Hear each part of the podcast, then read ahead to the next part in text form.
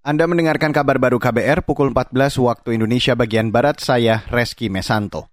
Saudara Kepala Badan Nasional Penanggulangan Terorisme atau BNPT Boy Rafli Amar mengatakan, aktivitas transportasi laut bisa menjadi pintu masuknya ideologi radikalisme. Hal itu disampaikan Boy usai melakukan perjanjian kerjasama dengan PT Pelni.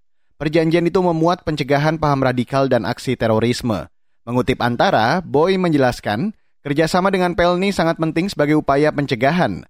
Apalagi Pelni melayani moda transportasi masyarakat antar wilayah yang berpotensi terkoneksi secara global.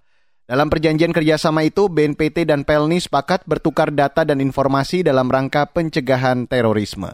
Beralih ke berita selanjutnya, Saudara, perusahaan pembiayaan asal Denmark, Danida Sustainable Infrastructure Finance atau DSIF, akan membangun proyek energi terbarukan di Lombok, Nusa Tenggara Barat atau NTB. Sekretaris Jenderal Dewan Energi Nasional atau DN, Joko Siswanto mengatakan, perusahaan tersebut tengah melakukan kunjungan fisik atau pra-feasibility study atau FS untuk membangun pembangkit listrik tenaga biomasa.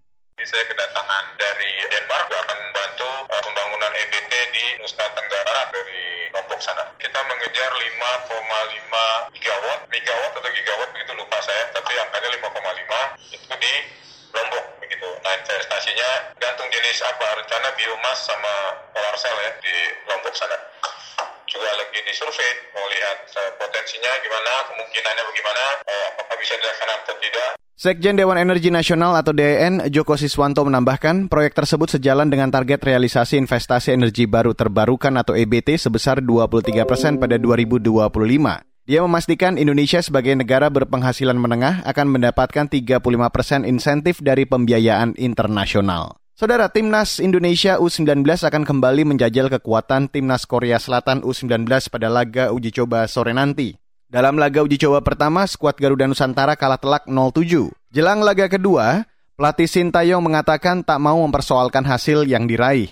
Dia juga ingin para pemainnya tak hanya fokus pada skor akhir. Pelatih asal Korea itu ingin melihat proses perkembangan para pemain, sebab dia mengakui masih banyak kekurangan selama timnya menjalani pemusatan latihan di Korea Selatan. Sebelumnya, tim U19 Indonesia sudah melakoni tiga laga uji coba. Hasilnya, Garuda Nusantara menang satu kali dan kalah dua kali. Dan saudara, demikian kabar baru saya Reski Mesanto.